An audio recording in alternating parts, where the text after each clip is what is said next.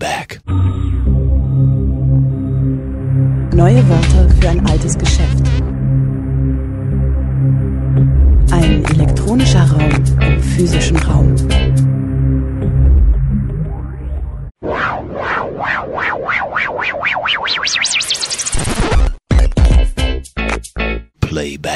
Willkommen zu O-Ton Playback. Diesmal hört ihr den Mitschnitt der Podiumsdiskussion im Rahmen der Ausstellung Vergessene Geschichte. Berufsverbote, politische Verfolgung in der Bundesrepublik Deutschland am 3. November 2019 im kommunalen Kino. Es diskutierten der ehemalige Staatsminister im Auswärtigen Amt Gernot Erder von der SPD, Tobias Flüger, Bundestagsabgeordneter der Partei Die Linke und Klaus Lips von der Initiative 40 Jahre radikalen Erlass. Der Vertreter der Grünen, Alexander Schoch, sagte kurzfristig ab. Offizielle Begründung, es gab eine Terminverwechslung.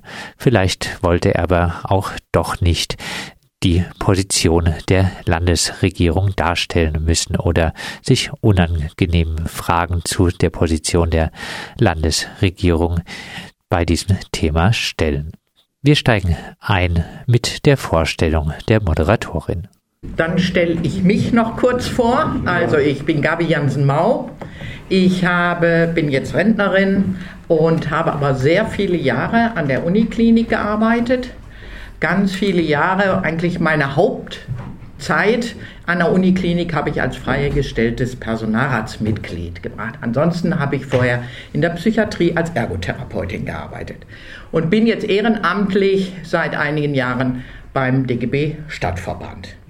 Okay, so viel zu meiner Person. Auch ich war nämlich äh, Kurzzeit Betroffene ich habe in den 80er Jahren für die DKP ein Friedensplakat aufgehängt und dabei bin ich erwischt worden. Das war eine Ordnungswidrigkeit, genauso wenn man bei Rot über die Ampel fährt. 1987 habe ich in der Psychiatrie als Ergotherapeutin angefangen, erst mit einem Zeitvertrag und einen unbefristeten Vertrag wollte man mir aus dem Grunde der Ordnungswidrigkeit und weil es ein Plakat von der DKP war, nicht geben.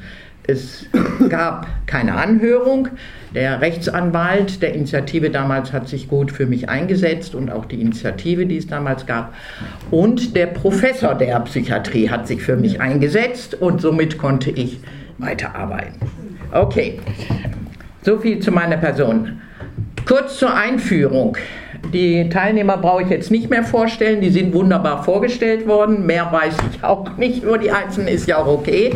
Die Diskussion wird viel spannender, aber kurz noch, die meisten werden es wissen. 1972 wurde damals von der Ministerpräsidentenkonferenz unter Vorsitz von Willy Brandt, in Anführungsstrichen mehr Demokratie wagen, der radikalen Erlass eingeführt.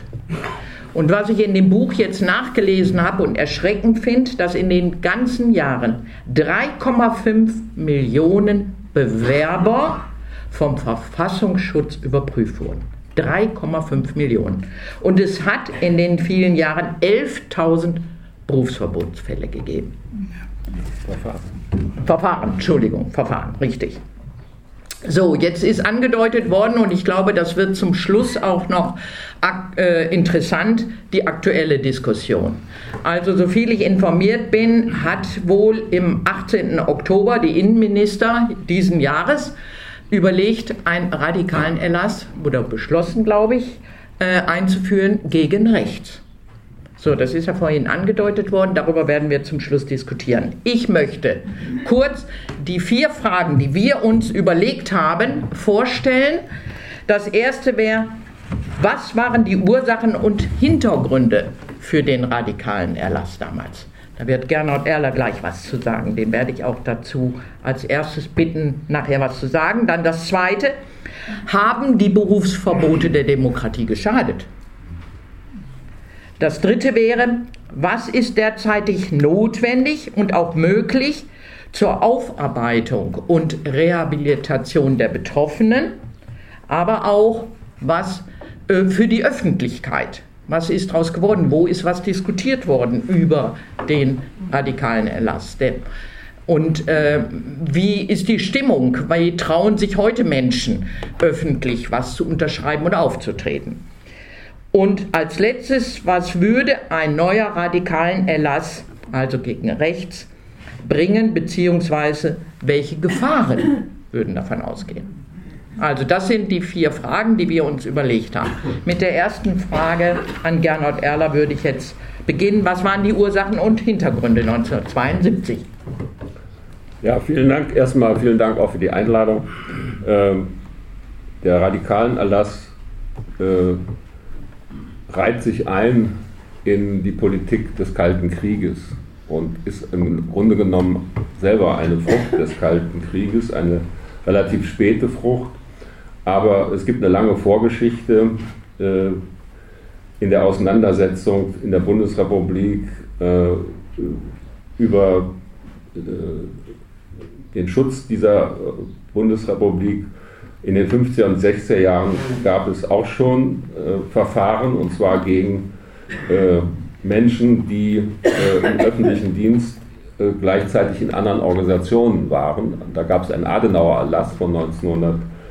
50 vom 19.09.1950, der zum Beispiel 13 Organisationen aufführte, äh, in die man nicht gleichzeitig sein durfte, wenn man im öffentlichen Dienst sein sollte. Also äh, das war da, da übrigens unter einer der Organisationen war die VVN von denen, mhm. äh, in der man die also unverträglich waren mit einer Mitgliedschaft im öffentlichen Dienst im öffentlichen Dienst. Dann gab es ja auch mehrere Parteiverbote, 1952 SRP, also eine neonazistische Partei, 1956 bekanntlich KPD-Verbot, das gehört alles in diese kalte Kriegssituation mit hinein. Und äh, jetzt, was die, das aktuelle Umfeld des radikalen Erlasses von 1972 war, fällt das eben mitten hinein, das wurde eben schon angedeutet, in die sehr harte Auseinandersetzung um die neue Ostpolitik. Also die sechs wichtigsten Ostverträge haben stattgefunden zwischen 1970 und 1973, vom Moskauer Vertrag bis zum Prager Vertrag. Das heißt, genau in dem Umfeld, zeitlichen Umfeld äh, des radikalen Erlasses. Und ähm, es ist ja gerungen worden schon in dieser ganzen Zeit um diese Ostverträge mit harten Bandagen, mit sehr harten Bandagen. Und äh, es gab ja dann 1972 nicht nur den radikalen Erlass, sondern später das gescheiterte konstruktive Misstrauensvotum gegen die Regierung Brandt und dann danach der Wahlkampf äh, und dann am 19.11. die Bundestagswahl. Das heißt, das darf man auch nicht vergessen, dass es diesen äh, Kontext gab. Und also ohne daraus irgendeine Legitimation äh, abzuleiten, das liegt mir völlig fern. Nicht? Will ich nur feststellen, dass hier äh, die äh, SPD und die sozialliberale Koalition unter Druck stand, nicht? wegen der Auseinandersetzung um die Ostverträge, die ja dann der Kernpunkt des Wahlkampfes 1972 wurden. Die SPD hatte Anfang 1972 noch ganz schlechte Umfrageergebnisse und äh, stand also unter großem Druck und wollte versuchen mit äh, diesem radikalen Erlass, der ja mit den Ländern vereinbart wurde, auch eine Abgrenzung eben gegen äh, Radikal, Radikalismus, gegen links vor allen Dingen. Äh, das war eigentlich gemeint, Abgrenzung gegen links durchführen, um sich zu schützen in dieser politischen Auseinandersetzung um, um die Ostpolitik. Das, wie gesagt, ist keine Legitimation, sondern das, das ist nur der Rahmen dabei. Und auch innerhalb der SPD gab es da schwierige Auseinandersetzungen äh, weil man dort auch Angst hatte, dass äh, der SDS zum Beispiel oder äh, Rudi Dutschke mit seinem Marsch durch die Institutionen nicht, also für Unsicherheit in der Öffentlichkeit sorgen würde, wohin die SPD eigentlich geht. Und deswegen gab es auch schon zwei Jahre vorher einen internen Abgrenzungsbeschluss der SPD, dass äh, äh, eine Zusammenarbeit mit Kommunisten nicht als Sozialdemokrat nicht zulässig ist, dass keine Aktionsgemeinschaften stattfinden können und das Ganze firmierte so unter dem Oberbegriff wehrhafte Demokratie. Wehrhafte Demokratie. Und die SPD hat es damals eben für nötig gehalten, sowohl im Innern wie auch im Äußeren sich abzugrenzen, nicht auf, auf diese Weise. Das, das ist der, der Kontext, in dem das Ganze äh, passiert ist, dann eben äh, Anfang 1972. Mhm. Jetzt wäre interessant, wie von den Linken äh, da die Einschätzung ist, beziehungsweise der Kommentar. Also Berufsverbote hat für mich auch eine persönlich politische Komponente. Meine erste Demonstration war äh, gegen ein Berufsverbot. Ich bin aufs Otto-Hahn-Gymnasium in Nagold gegangen. Die Insider werden wissen, wer dort ein Berufsverbot hatte. Das war Lutz Bäuerle. Und ich glaube, es war das Jahr 1979, als ich als Schüler mich entschieden habe, quasi zu meiner ersten Demonstration zu gehen. Ähm, ich finde die Schilderung quasi der Stimmung, glaube ich, nicht ganz unwichtig. Ähm, also die, wir hatten einen Schulleiter, der bei Podiumsdiskussionen die Gleichheit der verschiedenen Positionen oder die Ausgeglichenheit der verschiedenen Positionen dadurch herstellen wollte, dass wenn es um äh, Neonazis ging, er auch die NPD mit aufs Podium holte. Ähm, und insgesamt war das so, dass ähm, im Vorfeld, wer quasi bereit war, auf so eine Demonstration zu gehen, der war der Kommunist. Und ähm, das ist, glaube ich, auch so diese Gesamtstimmung, die äh, politisch sehr wichtig ist.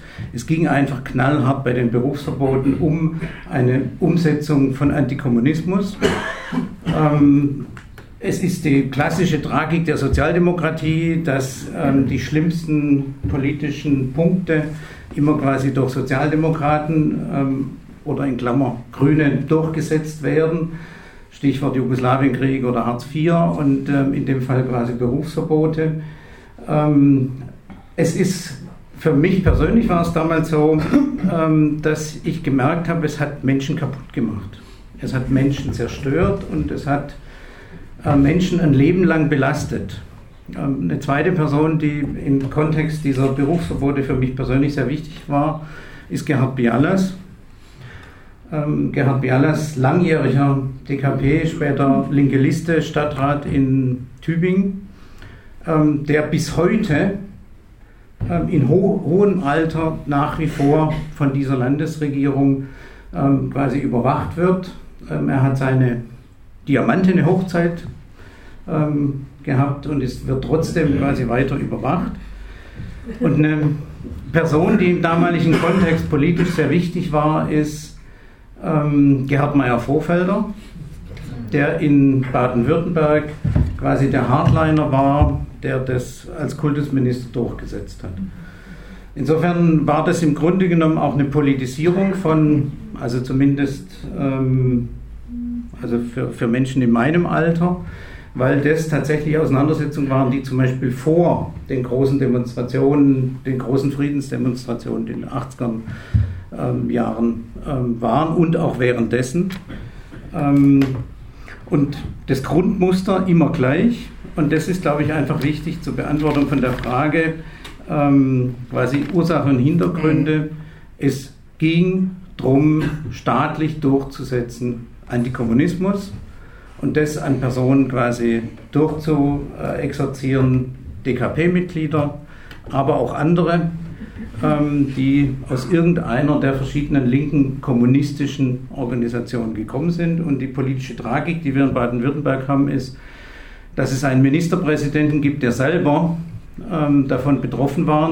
Die meisten kennen ja die Flugblätter, die damals für ihn äh, gemacht wurden wegen seines drohenden quasi Berufsverbotes, was es dann ja so nicht gegeben hatte, aber er war zumindest quasi im, im Visier.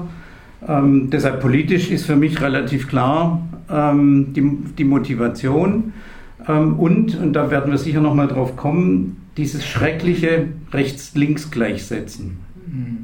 Also was wir jetzt im Kontext, äh, es wurde schon erwähnt, äh, der Thüringen-Wahl wieder erleben, ich muss dann immer grinsen und denken, ausgerechnet diese Thüringer Linken ähm, sind jetzt diejenigen, die quasi so als die ähm, besonders gefährlichen gelten.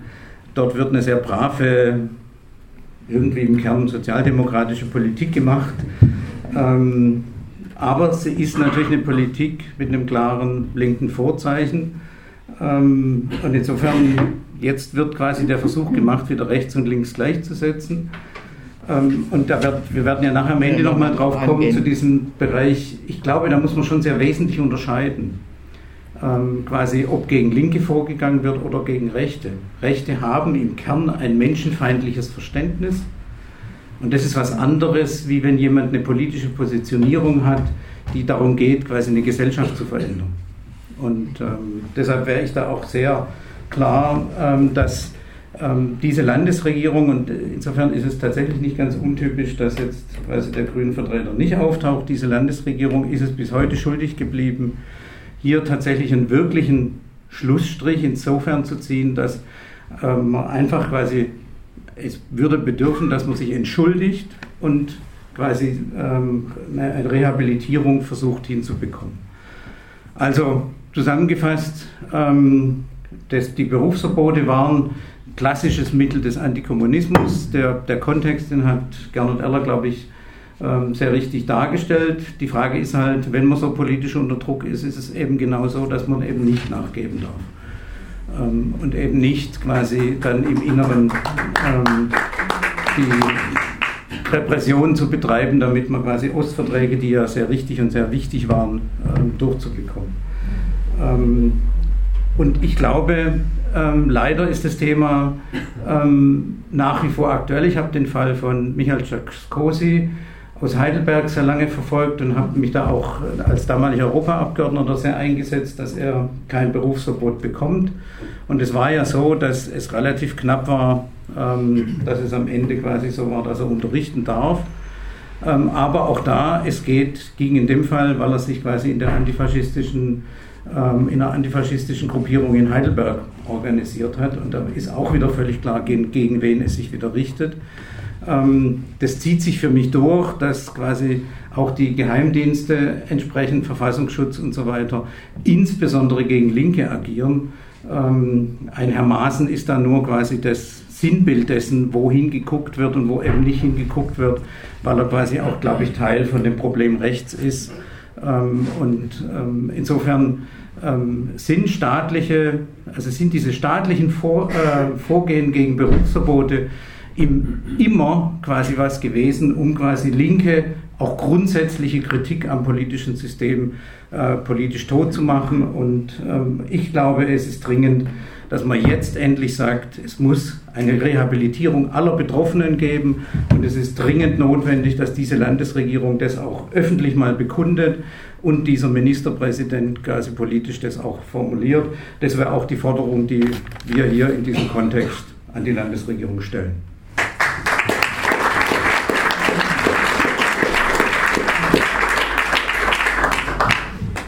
Wunderbar, gute Überleitung genau zum Klaus Lips und ja, auch einfach zu sagen, äh, du als Betroffener, aber auch, was das heute bedeutet und wie wichtig es ist für die Betroffenen, aber auch für die Gesellschaft überhaupt und für die Öffentlichkeit, wie Rehabilitation überhaupt stattfinden kann. Und äh, vielleicht noch, es gibt ja Bundesländer, in denen zumindest ansatzweise ein bisschen was gemacht wurde, vielleicht noch zu erwähnen bisschen was, ja. Hm? Ein bisschen was. Ja. ja. Ich will mit einer Frage anfangen. Wer von Ihnen kennt den Namen Ilse Jakob?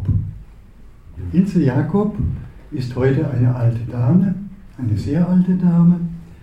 Ilse Jakob wollte Lehrerin werden in Hamburg. Und Ilse Jakob hat in Hamburg vom SPD-Senat im Jahr 1900 71, also vor dem radikalen Erlass, Berufsverbot bekommen. Das hatte den äh, unappetitlichen Beigeschmack. Ilse Jakob ist die Tochter des Anti-Nazi-Widerstandskämpfers Jakob in Hamburg, der von den Nazis hingerichtet wurde. Und dessen Tochter hat als erste Berufsverbot bekommen von der SPD. Es tut mir leid, es sagen zu müssen.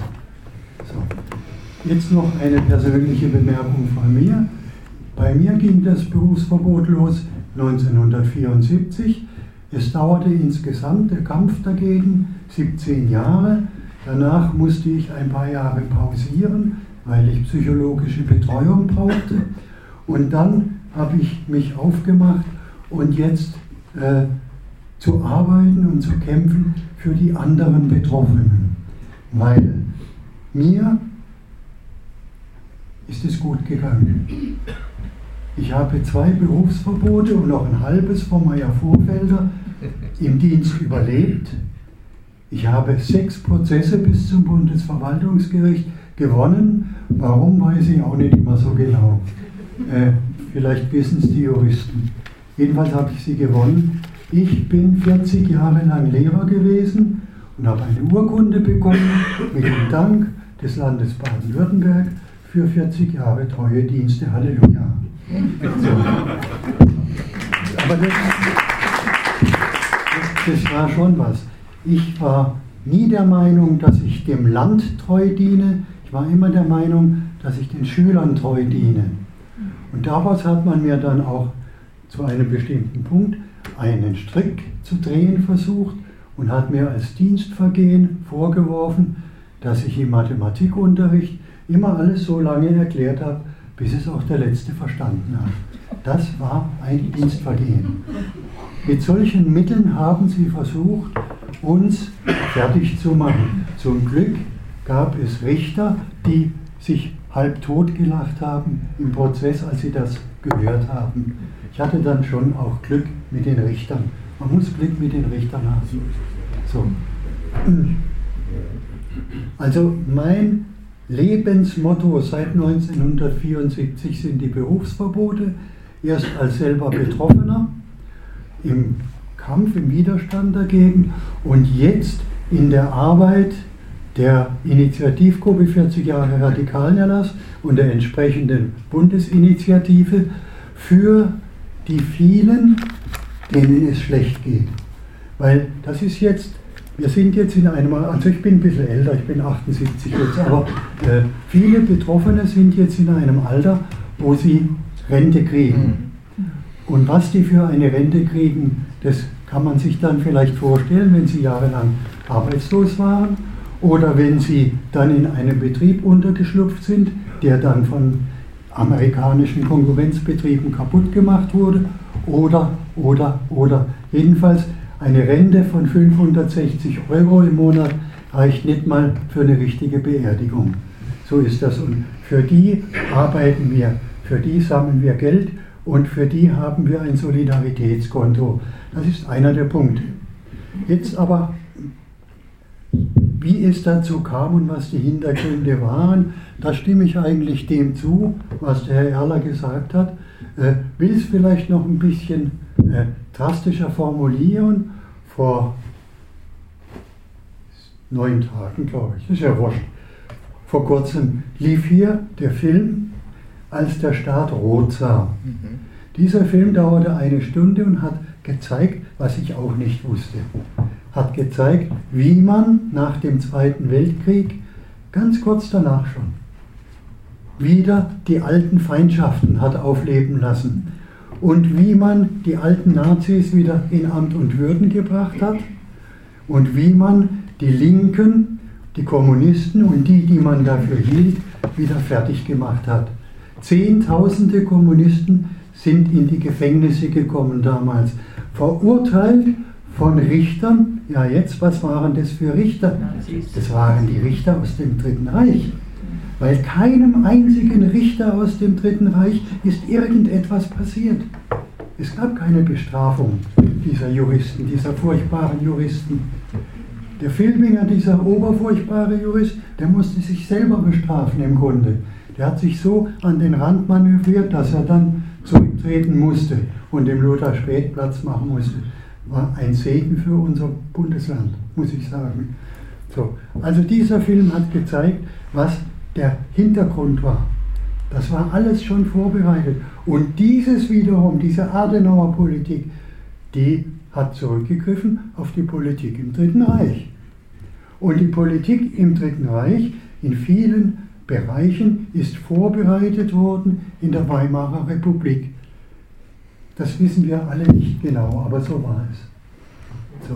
Das heißt, es ist ein Leitthema durch die moderne Geschichte unseres Landes, dass man die Kommunisten, wenn sie zu frech werden, wenn sie zum Beispiel drohen, gegen die Wiederbewaffnung zu sein, darum ging es damals bei Adenauer, dass man dann die Kommunisten einfach maßregelt, schikaniert und versucht fertig zu machen und politisch auszuschalten.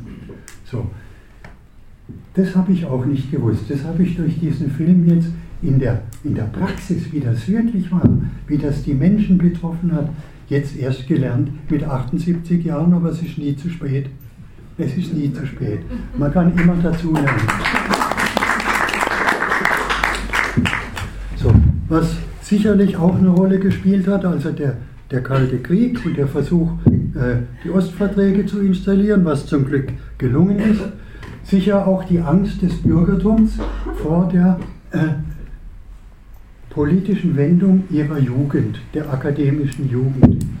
Also äh, es fing ja bei vielen an mit dem, mit dem Mord an Kennedy, dem amerikanischen Präsidenten, den man uns im Fernsehen vorgeführt hat und der bis heute nicht aufgeklärt ist, wirklich aufgeklärt ist und nicht gesühnt ist. Da hat man ein paar Leute um, äh, totgeschossen, aber das ist keine Sühne gewesen, weil das waren sie gar nicht, die Täter. So, die Täter sind nehme ich an, nach wie vor in Amt und Würden in den USA, soweit sie noch leben. So, dann kam der Vietnamkrieg, der hat uns intensiv beschäftigt. Auch da mussten wir umlernen, weil wir waren ja aufgewachsen als Freunde Amerikas. Wir waren indoktriniert als Freunde Amerikas. Und dann durch Vietnam wurden wir eines Besseren belehrt. Wir haben umgelernt. Dann kam der Schah von Persien. Das wissen Sie vielleicht noch, der kam mit seiner, ich glaube Faradiba war es schon, Soraya war es schon immer. Ähm, der kam nach Berlin und bei dieser Gelegenheit wurde ein vollkommen harmloser, unbeteiligter protestantischer Student in einem Hinterhof von hinten erschossen von einem Polizisten. So, das war Benno ohne Sorg. Benno ohne Sorg. Dieser Mord am 2. Juni 1967 war für viele von uns ein Fanal, nämlich mit diesem System wollen wir nichts mehr zu tun haben. Es war natürlich auch naiv, aber so war unsere Stimmungslage. Unser Land hat das Apartheid-Regime äh, unterstützt in, in, in Südafrika. Wir haben dann Bücher darüber studiert und Vorträge gehalten, was für eine Schweinerei das war, was für eine Schweinerei unser Land und unsere Konzerne da betreiben. Auch das und dann gab es die Notstandsgesetze Ende der 60er Jahre. Da waren wir mit vielen 10.000 Leuten in Bonn und haben dagegen demonstriert, allerdings erfolglos. Zugleich mit den, äh, wie soll ich sagen, mit, mit der akademischen Jugend, mit der Rebellion der akademischen Jugend äh, fanden die größten Streiks der IG Metall statt. Und es gab natürlich Versuche, auf beiden Seiten sich zu verbinden, Studentenbewegung und Arbeiterbewegung zu verbinden. Jetzt hören wir auf da. So. Das ist teilweise auch gelungen und stellte natürlich, stelle ich mir jetzt vor, in den Augen der Herrschenden in unserem Land eine Riesengefahr dar. Wenn die linken Studenten und die linken Gewerkschafter und die Arbeiter in den Betrieben sich vereinigen, dann ist aber die Hölle los.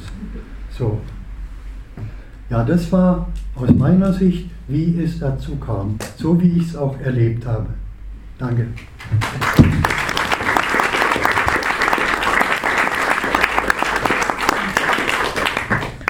Okay, ich möchte nochmal überleiten zu dem, äh, was das für die Betroffenen einmal heute bedeutet und was man machen könnte.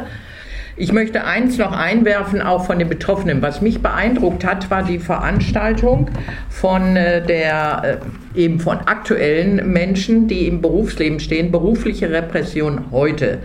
Das ist der Arbeitskreis äh, Rote Hilfe.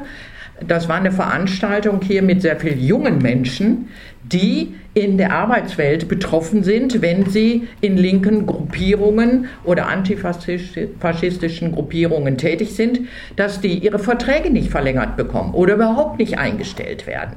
Und die Rote Hilfe hilft diesen Menschen. Also von daher ist es leider, wenn man sich in linken Gruppen engagiert, immer noch aktuell, dass man beobachtet wird und eventuell arbeitsrechtliche Konsequenzen dadurch hat.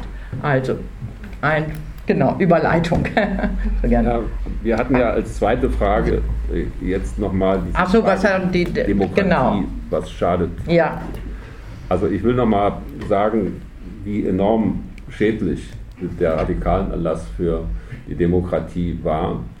Denn äh, das, der eigentliche Skandal bei dem radikalen Erlass war ja, dass man nicht für ein konkretes Handeln bestraft wurde, sondern äh, für eine Zugehörigkeit zu einer Gruppierung, unabhängig davon, was man konkret gemacht hat. Und äh, das ist auch eigentlich demokratisch völlig unlogisch, weil zum Beispiel nehmen wir mal die DKP, wenn man DKP-Mitglied war oder sympathisierte mit der DKP, dann tat man das mit einer zugelassenen Partei. Mhm. Das war ja nicht immer so der Fall, nicht? aber sie war ja seit 68 zugelassen. Und äh, insofern äh, wäre es logischer gewesen, die DKP zu verbieten, wenn man davon ausgeht, dass jeder, der da drinnen mitmacht, äh, verfassungsfeindlich vorgeht, dann wäre das logisch gewesen. Aber so gab es die Regelanfrage, nicht? Äh, millionenfach, das sind diese 3,5 mhm. Millionen Regelanfragen, die stattgefunden haben. Und äh, da wurde eigentlich nicht gefragt, was man macht oder was man getan hat, sondern da wurde nur geprüft, ob man eben einer solcher verfassungsbedenklichen Gruppierung oder einer verfassungsuntreuen äh, äh, Gruppierung angehört, ohne dass man gefragt hat, was gemacht wurde. Und das ist eben äh, so empörend gewesen für die Betroffenen, weil die sich ihrer Schuld überhaupt nicht bewusst waren und auch gar nicht bewusst sein konnten, weil sie ja einer, einer zugelassenen äh, Organisation äh, tätig waren. Und das hat eben demokratieschädliche Auswirkungen in verschiedene Richtungen hin gehabt. Natürlich war das auch ein Einschüchterungselement, das ist ja völlig klar. Äh, da hat sich natürlich manch einer dann überlegt, äh, ob er in einer zugelassenen Gruppierung oder Partei äh, arbeitet, wenn, wenn er damit mit Berufsverbot bedroht ist, ohne wiederum, dass das irgendwas mit seinem konkreten Handeln zu tun hat. Und es geht auch sogar über die Betroffenen weiter. Also die Betroffenen, Klaus Lips hat hier seine, seine Erfahrungen dargestellt, der ist ja ein Glückspilz nicht? innerhalb der der Gruppe der Betroffenen, kann man beinahe sagen, nicht? Denn ich meine, äh, andere äh, haben ihre Prozesse eben nicht gewonnen nicht? und mhm. äh, sind auf der Strecke geblieben dabei. Und äh, es hat auch äh, die, den politischen Betrieb anderswo gestört, dieser radikalen Erlass. Äh, zum Beispiel gab es ja Solidarisierungsaktionen und gerade auch die Sozialdemokraten, die noch das Wort von mehr Demokratiewagen von 1969 von Willy Brandt im Ohr hatten, waren empört über äh, die äh, radikalen Erlass und die Folgen davon vor Ort. Und es gab Solidarisierungsaktionen, die dann wiederum äh, in Kollision gerieten mit den Parteien. Also ich spreche hier zum Beispiel von einem Fall Kurt Faller. Kurt Faller, ein Sonderschullehrer aus Endingen, der auch vom Berufsverbot eben betroffen war da wurden dann Unterschriftenlisten in Freiburg gemacht, äh, um den zu unterstützen. Und äh, ich habe zusammen mit 20 Sozialdemokraten äh, eine solche Liste auch mal unterzeichnet, aber das war nicht nur das eine Mal, das kam öfter vor. Rechte Genossen in der SPD haben danach ein Parteiausschlussverfahren gegen mich und 19 weitere Sozialdemokraten, eine sitzt hier, Erika Bettmann, angestrengt. Und äh, erst das Schiedsgericht hat dann nachher entschieden, dass das nicht zu meinem Ausschluss aus der SPD geführt hat. Aber das war, äh, drohte eine Zeit lang. Nicht? Das hätte auch anders ausgehen können. Also ich will das gar nicht wegen meines Zustands hier beschreiben, sondern nur zeigen, dass das weit über die Betroffenen, nicht, die es schlimm genug hatten, nicht, hinausging als Schaden für die Demokratie, denn selbstverständlich ist das auch ein Schaden, wenn man noch nicht mal sich solidarisieren darf, nicht mit denen, äh, die äh, betroffen waren. Also das mhm. äh, zu, zu, äh, zu, dem, zu der Frage, wie ja, das kollidiert mit, mit Demokratie. Ja. Und wie es bis heute noch nachwirkt. Mhm. Äh, wolltest du zur Frage der Demokratie, weil das ist schon noch ein ganz wichtiger Hinweis, richtig? Ja. Also, wenn wir uns mal die konkreten Fälle nochmal angucken, ich nehme mal nochmal die, mit denen, also die, es waren ja im Grunde genommen und sind ähm, immer enge politische Weggefährten. Und ähm, also wer die Geschichte von Lutz Bäuerle kennt, weiß, dass über das Berufsverbot er einfach als Person kaputt gemacht wurde. Mhm. Und ähm, es ging bei einer ganzen Reihe ähm, von Menschen, die von Berufsverbot ähm, betroffen waren, so, dass sie, sie konnten ihren erlernten Beruf nicht ausüben, mussten dann zum Teil als Privatlehrer und alles Mögliche versuchen, irgendwie sich finanziell durchzubringen. Das hat die Menschen und Familien drumherum und ähm, einfach kaputt gemacht. Ähm, und insofern ist es was, ähm, also wo, wo, wo diese Formulierung Schaden für die Demokratie meiner Ansicht nach gar nicht ausreicht. Ähm, und man muss sich einfach nur mal diese Dimension, ähm, einer ähm, der derjenigen, mit denen ich äh, befreundet bin, war ein damals noch verbeamteter Postbote.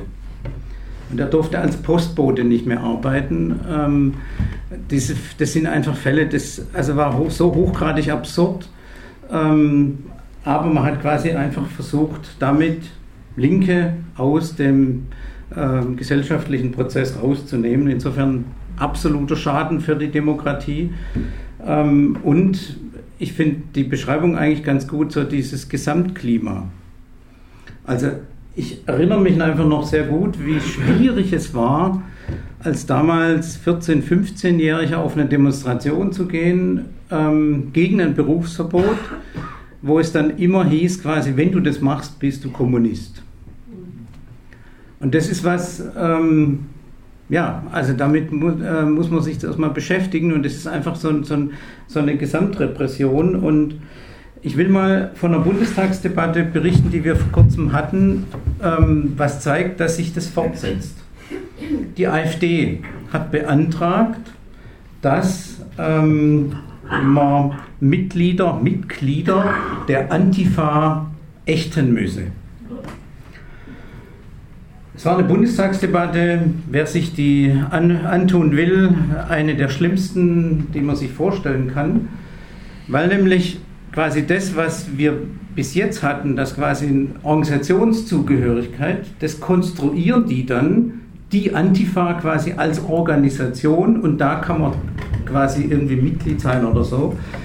Ähm, und das Interessante war quasi einer der CDU-Beiträge, der im Grunde genommen so dieses Denkmuster sich zu eigen gemacht hat. Die Antifa ist eine Bedrohung, die Antifa ist die eigentliche Bedrohung.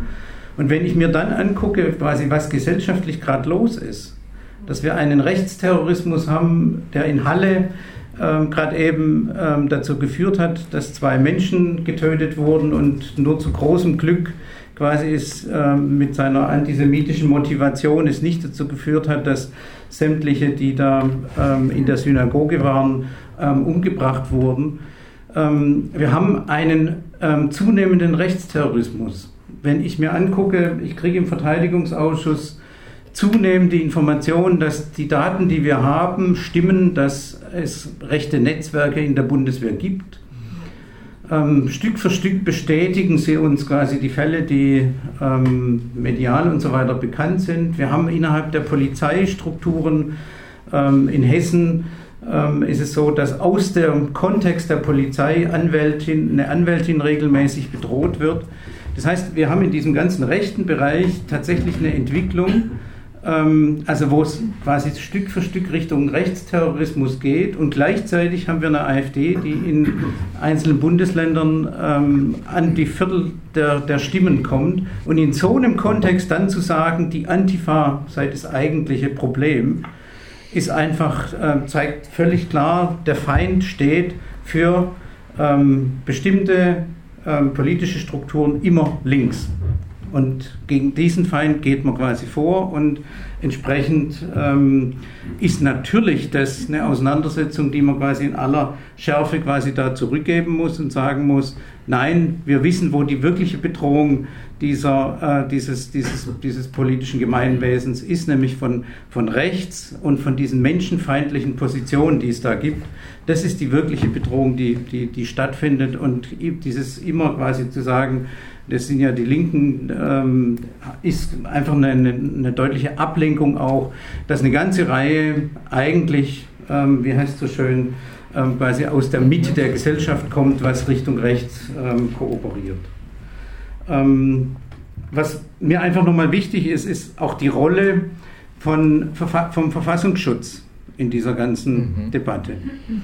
Ähm, es war der Verfassungsschutz und es sind die Geheimdienststrukturen, die die Überwachung durchführen.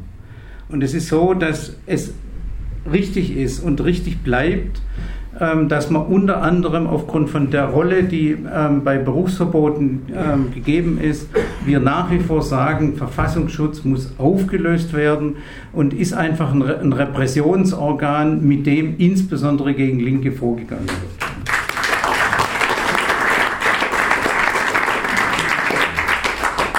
Und das Beispiel, was ähm, ja von denjenigen, die, ähm, also von der Veranstaltung, was du mhm. gerade eben berichtet ja. hattest, ähm, es ist ja immer wieder so, dass genau solche Fälle ähm, gerade bekannt werden. Und das heißt, es findet tatsächlich auch eine Repression quasi statt. Ähm, und da denke ich, müssen wir sehr darauf achten, quasi, wo findet es jeweils statt, was können wir tun, damit quasi diejenigen nicht ein de facto Berufsverbot kriegen. Das ist nicht mehr so, dass man jetzt quasi ein Berufsverbot formal verhängt bekommt, sondern es gibt quasi so eine Art de facto Berufsverbot. Ähm, und da müssen wir uns wehren und müssen solche Fälle öffentlich machen und müssen dafür kämpfen, ähm, dass es ähm, kein Einstellungshindernis, sondern eher quasi ein Einstellungs- ähm, Befördernis wäre, wenn jemand quasi links äh, politisch äh, drauf ist.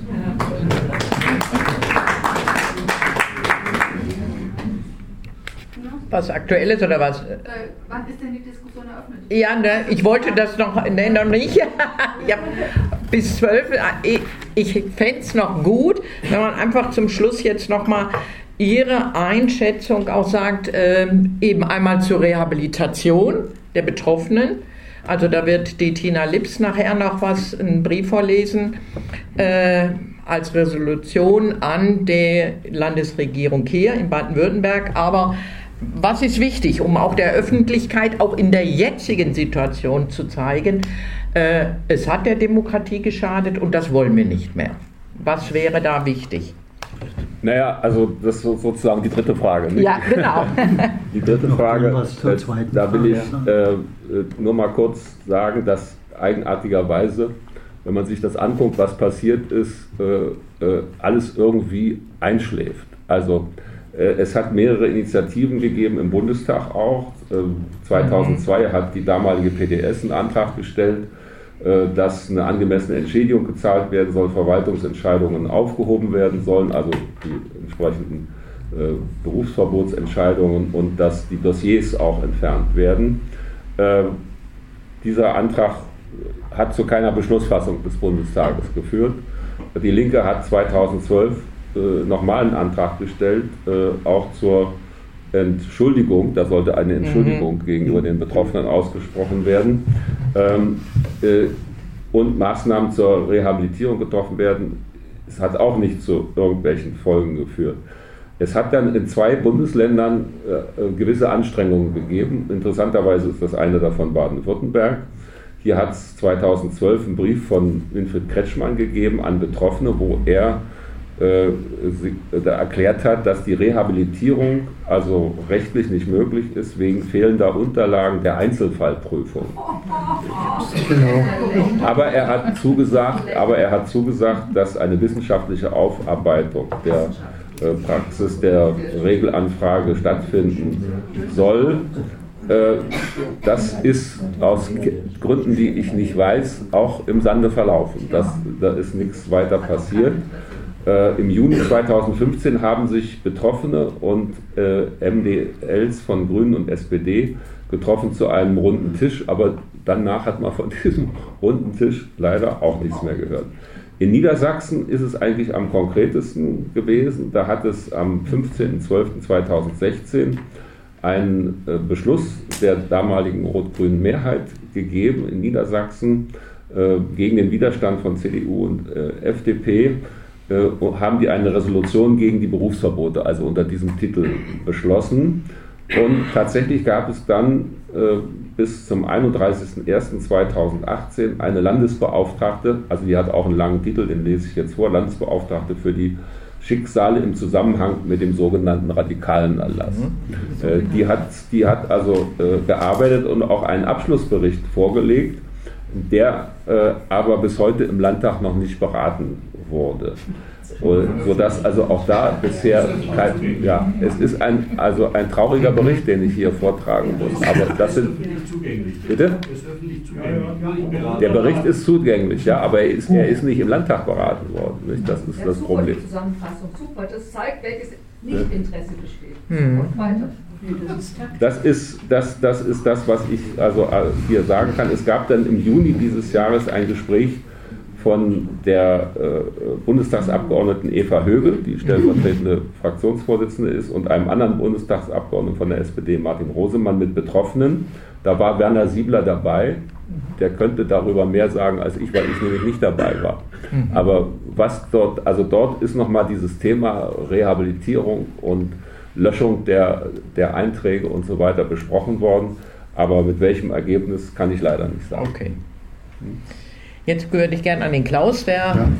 auch nochmal zur, genau, zur hat es der Demokratie gescheitert. Äh, Sie müssen bedenken, äh, als wir in Baden-Württemberg unsere Berufsverbote.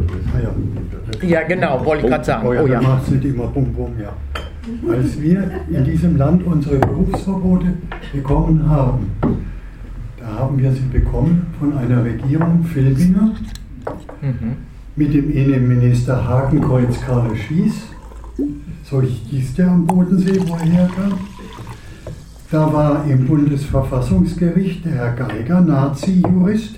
Er war die treibende Kraft für das Urteil von 1975, dem wir heute tatsächlich einzelne positive Aspekte abgewinnen können, weil er hat immerhin reingeschrieben, dass die Einzelfallprüfung gefordert ist. Also dieser Automatismus, DKB Kopf ab, das sollte nicht mehr gehen. Es ging aber trotzdem.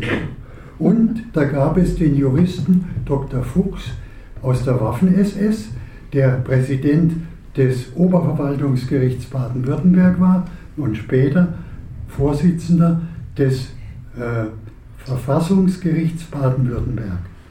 So, solche Leute, mit solchen Leuten hatten wir es zu tun und das ist dann schwierig. Der Lothar Späth hat 78 den Filbinger abgelöst und der Lothar Späth hat eine etwas andere Linie gefahren. Das möchte ich ihm zugute halten. Hilft ihm aber auch nichts mehr, der ist auch schon tot.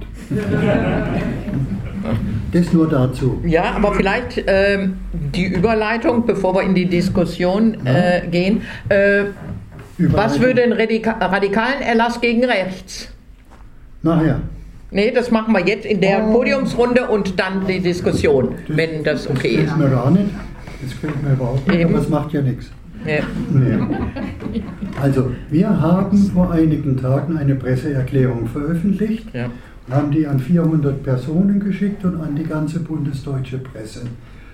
Äh, was da jetzt veröffentlicht wird oder nicht, das ist dann wahrscheinlich wie immer, nämlich nicht allzu viel. Aber wir haben uns äh, ablehnend geäußert gegen diese Pläne.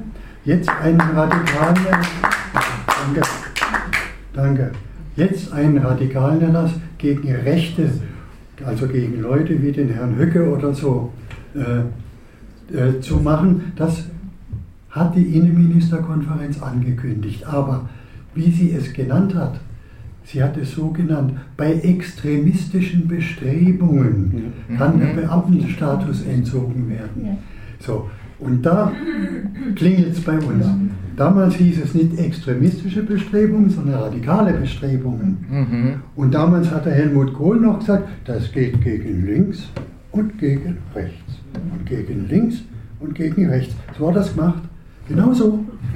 Und wir, wir wissen, es gibt eine Handvoll rechter Betroffener, alle, alle mit Grund entlassen, weil sie etwas angestellt haben, weil sie im Unterricht indoktriniert haben und ähnliche Dinge. Das heißt, denen konnte man jeweils konkret was vorwerfen. Uns konnte man konkret nur solche Lächerlichkeiten vorwerfen, wie das, was ich vorhin erzählt habe vom Mathematikunterricht bin übrigens stolz auf diesen Vorwurf, auch heute noch stolz, dass ich so lange. Sehr gut. Vielleicht ja. ganz. Achso. Also wir sind, wir ja. sind vollkommen gebrannte Kinder und mhm. es klingelt bei uns, es leuchtet rot. Wenn wir hören extremistische Bestrebungen, dann wissen wir jetzt schon, gegen wen sich das richtet. Wenn die etwas gegen den Herrn Höcke hätten machen wollen, sie hätten genug Zeit gehabt. Sie hätten genug Möglichkeiten gehabt. Er hat ja ein Buch vorgelegt. Ein Buch kann man lesen. Das kann man. So. Wenn Sie das gewollt hätten, das hätten Sie machen können, schon lange. Und nicht nur gegen Höcke, auch gegen die Frau Weidel und gegen die anderen Führer der AfD, die übrigens zum größten Teil aus der CDU kommen. Hätten Sie machen können. Aber Sie sind gegen extremistische Bestrebungen und das bedeutet, Sie sind gegen die neuen, jungen, linken Antifa-Leute und so weiter. Und da warnen wir davor und deswegen lehnen wir das ab. Wenn man den Höcke entlassen will, dann soll man es tun. Genau. Man kann es tun, wenn man will. So, aber nicht wieder so einen Gummiparagraphen, unter dem man dann alle möglichen Leute subsumieren kann. Das nicht mehr. Da sind wir strikt dagegen. Ich kann mich der Meinung von Klaus äh, Lips hier anschließen. Entweder hält man den radikalen Erlass für etwas Falsches und für etwas Gefährliches und nicht Erträgliches. Darüber haben wir heute hier viel gesprochen. Äh, dann macht es auch keinen Sinn, äh, dieses falsche Verfahren auf andere anzuwenden. Es geht doch darum, dass eben unterstellt wird, dass wenn jemand in einer bestimmten Organisation ist, er äh, gegen die freiheitlich-demokratische Grundordnung verstößt und deswegen entlassen werden muss oder nicht zugelassen werden muss. Das finde ich von vornherein einen falschen Ansatz, sondern es muss darum gehen, was der konkret macht. Und es, wir haben genug Gesetze und wir haben genug Möglichkeiten zu verhindern oder jemanden dran zu kriegen, der gegen die Gesetze verstößt. Da brauchen wir keine neuen Beschlüsse mit irgendwelchen Kommissionen oder ich weiß nicht was, das brauchen wir überhaupt nicht. Äh, äh, denn wenn wir das erkannt haben, dass das falsch ist, ist es auch falsch, wenn es auf andere angewandt wird. Das ist meine persönliche Meinung. Mhm.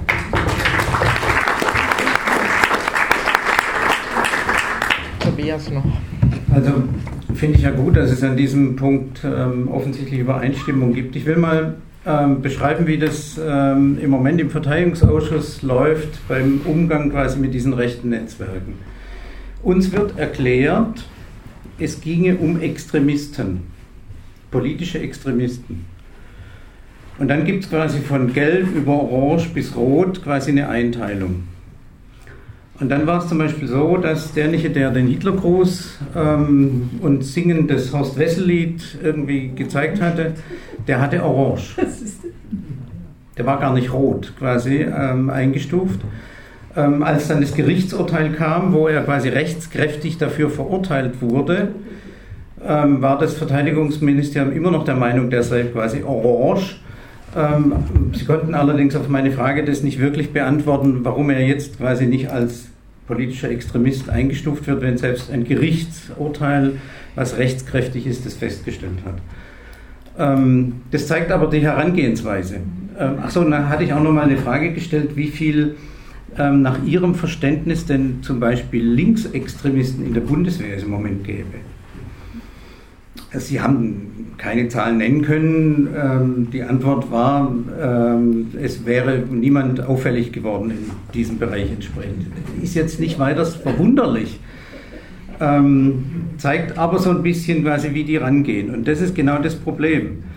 und deshalb in dem Kontext, das ist der falsche Ansatz von politischen Extremisten zu reden, sondern es gibt neonazistische Bestrebungen, und das ist was, mit dem man sich insbesondere politisch auseinandersetzen muss. Und dann ist es so, dass entsprechend, ähm, wenn zum Beispiel das wie bei der Bundeswehr jetzt so war, dass die entsprechend einschlägig ähm, aktiv waren, dann ähm, kann man das quasi über die Gerichte machen. Normalerweise müsste das, wenn der Rechtsstaat funktioniert, dann entsprechend auch quasi abgeurteilt werden. Deshalb ist es unsinnig und ich finde vor allem die Begrifflichkeit in dem Kontext einfach völlig wahnsinnig ähm, da nochmal quasi von einem radikalen Erlass zu sprechen. Und es ist völlig unsinnig, quasi das in dem Kontext zu machen. Ähm, und ich will das auch ganz deutlich zurückweisen. Ähm, wer jetzt quasi von dem radikalen Erlass gegen Rechts spricht, hat im Grunde genommen das Problem nicht kapiert. Ähm, und man muss das klipp und klar sagen, das sollten wir nicht machen und zurückweisen. und das nimmt auch einen falschen Bezug quasi auf das, was in der Geschichte war. Insofern ein klares Nein quasi zu dieser Geschichte.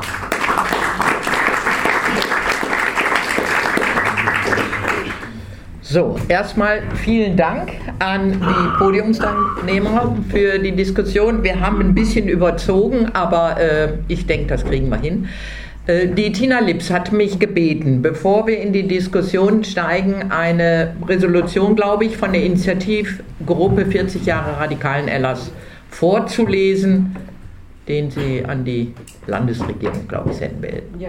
Teilnehmer an der Podiumsdiskussion mit dem Thema Berufsverbote, ein Schaden für die Demokratie, die im Rahmen der Ausstellung Berufsverbot und so weiter derzeit in Freiburg stattfindet, wenden sich an Sie mit einer dringenden Bitte. Unternehmen Sie endlich etwas zur Rehabilitierung der von Berufsverbot oder entsprechenden Maßnahmen infolge des radikalen Erlasses von 1972 Betroffenen. Die politisch Verantwortlichen haben sich niemals bei diesen Beif haben sich niemals bei den von diesen Maßnahmen unschuldig Betroffenen entschuldigt, noch hat man sie rehabilitiert, geschweige denn finanziell entschädigt. Manche von ihnen müssen heute unverschuldet in Altersarmut leben. Herr Ministerpräsident, nicht nur, weil Sie aus eigener Erfahrung noch wissen können, wie man sich als Betroffener fühlt, sondern auch, weil Sie als oberster Dienstherr und politisch Verantwortlicher heute die Möglichkeit haben, von ihren Vorgängern begangenes Unrecht wieder gut zu machen oder doch wenigstens zu mildern. Unternehmen Sie endlich entsprechende Schritte, laden Sie Betroffene ein, sprechen Sie mit ihnen und veranlassen Sie, wozu Sie als Landesvater verpflichtet sind. Und die Schlussworte geben wir noch einmal Klaus Lips von der Initiative 40 Jahre radikalen Erlass. Er wird angesprochen auf die Frage, wie optimistisch er in die Zukunft blickt. Erstens äh, zu meinem Vorredner und zum Optimismus. Ich teile diesen Optimismus teilweise. Für mich ist es eine Offenbarung, als ich plötzlich gesehen habe, junge Leute gehen auf die Straße, nachdem jahrelang kein Mensch in diesem Land außer ein paar den Hintern hochgekriegt hat. Jetzt gehen die auf die Straße und wenn man mit ihnen redet, kann man nur staunen über den Bildungsgrad, über die, die politische äh, Argumentationsreife, die diese jungen Leute haben. Also da gibt es allen Grund, optimistisch zu sein. Ob die anderen sich nicht letzten Endes doch wieder durchsetzen, weiß ich nicht. Kann mir aber nicht vorstellen, dass diese Fridays for Future Bewegung, dass die irgendwie veräppt oder, oder liquidiert werden kann. Weil die Argumente sind zu einfach und zu klar. So, das ist das eine. Dann wollte ich noch was sagen, weil das war der dritte Punkt eigentlich, äh, was, was wir tun. Ich nenne jetzt nur einen Punkt. Eine unserer Hauptaufgaben als Initiativgruppe 40 äh, Jahre Radikalerlass ist, Betroffene dazu zu bewegen, dass sie sich überwinden, dass sie in den Keller gehen, ihre Akten hochholen und von mir aus heulend aber die Akten studieren und dann sehen, sie sind eigentlich im Recht gewesen. Sie hatten Recht, wenn man die politische Entwicklung sieht, seit 40 Jahren, wir hatten inhaltlich Recht und wir sind, wir, wir, wir wehren uns deswegen auch dagegen, dass man uns Opfer nennt. Wir sind keine Opfer, wir sind Betroffene und Oppositionelle gewesen und auch heute noch und das bleiben wir wahrscheinlich auch noch. Das war's von O-Ton Playback. Ihr hörtet diesmal den Mitschnitt der Podiumsdiskussion im Rahmen der Ausstellung Vergessene Geschichte, Berufsverbote, politische Verfolgung in der Bundesrepublik Deutschland am 3. November 2019 im kommunalen Kino. Es diskutierten Gernot Erler von der SPD, ehemals Staatsminister im Auswärtigen Amt, Tobias Flüger, Bundestagsabgeordneter der Partei Die Linke und Klaus Lips von der Initiative 40 Jahre radikalen Erlass.